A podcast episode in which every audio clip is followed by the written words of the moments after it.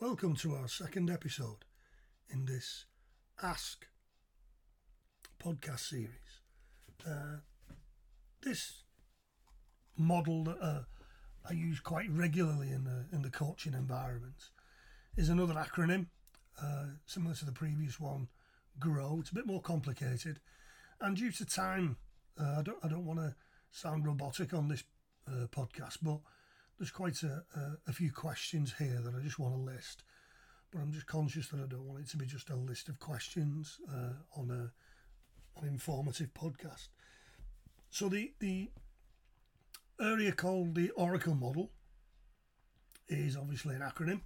O is for outcome, R real issue, A alternatives, C creative ideas, L likelihood of success, and then E is execute. So the O for outcome, what's the desired goal, how well informed is it?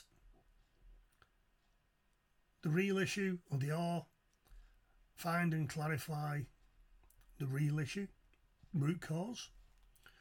Alternatives, what are the obvious solutions and any other ideas? Creative ideas would be modify any existing ideas or think of any solutions that haven't been yet tried. And I think that lends itself to that creative space. Might sound a bit weird at first, but um, it's just about relaxing and just letting the ideas flow. Likelihood of success. Evaluate the options using our 1 to 10 scale.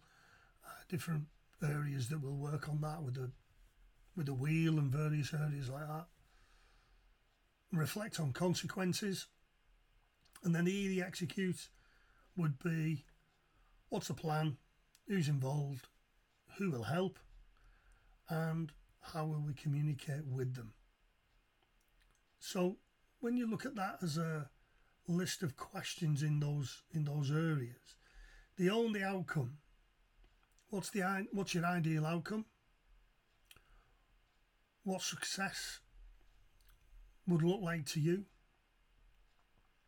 If you could wake up tomorrow morning and this was all resolved, what would it look like? What's a realistic time frame within which to achieve this? What would be the logical first step? How will you know when things are right? How Are you going to measure it? How much control do you have over this outcome? So then we move on to R, which is the real issue. Again, different structure questions. What's the current situation? What makes you think it's not as it should be? Goes into the intuition of the individuals. What's the real issue? Again, root cause. What impact does it have on you? From there, it may go into some personal issues or some personal coaching. What else is concerning you? Again, that dips into the life coaching element. And what prevents you from resolving these issues? So that can be external and internal, either thought processes and thinking, or external areas like money flow, cash, stuff like that. The alternatives section. What have you done so far? What results did these these, these actions have? What ideas do you have going forward? Are there any other options? And what have you already tried? So I think the alternatives there are some people thinking the alternative either either it's that or it's that.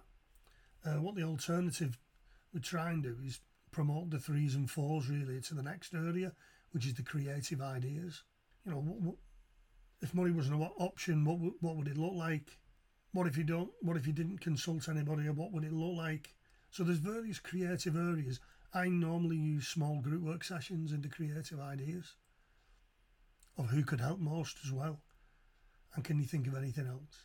So what I usually do with that is change the environment, break off into small groups, be a bit creative, put a bit of a red coat role on, uh, have a bit of a laugh with it, in, inject a bit of humour, but also that helps the process flow the likelihood of success. Once we've done that, which option appeals to you most? Which option makes more sense to you as an individual or as a group or a business? What do you think you're going to do? If you do this, how will things change? Try and visualize what it would look like, what it would feel like. What will it tell you about yourself, your business, the environment, and how will you measure it? And again, that can be in different ways how you measure the likelihood of the success. Something called a PNR we put in place, which is a point of no return. At what point do you do you go back to the drawing board and change and go back to the use one of the either alternatives or creative ideas? So to execute, what support will you need? Where are you going to start this? And when? What will you do? What will be your first step? If this works well, what will be your next step and create almost a pathway into your success from your goal? And what other milestones are there? How are you going to come overcome any obstacles? And we may go back to the creative ideas with that one. And then if the desired result is not as expected, what will we do next? And again, usually that leads back into the alternatives and creative ideas, or sometimes it can go back as far as what is the real issue. So again, it's a slide rule of of acronyms, uh, different types of questions around taking individuals, taking businesses, and taking communities on a journey. Thank you.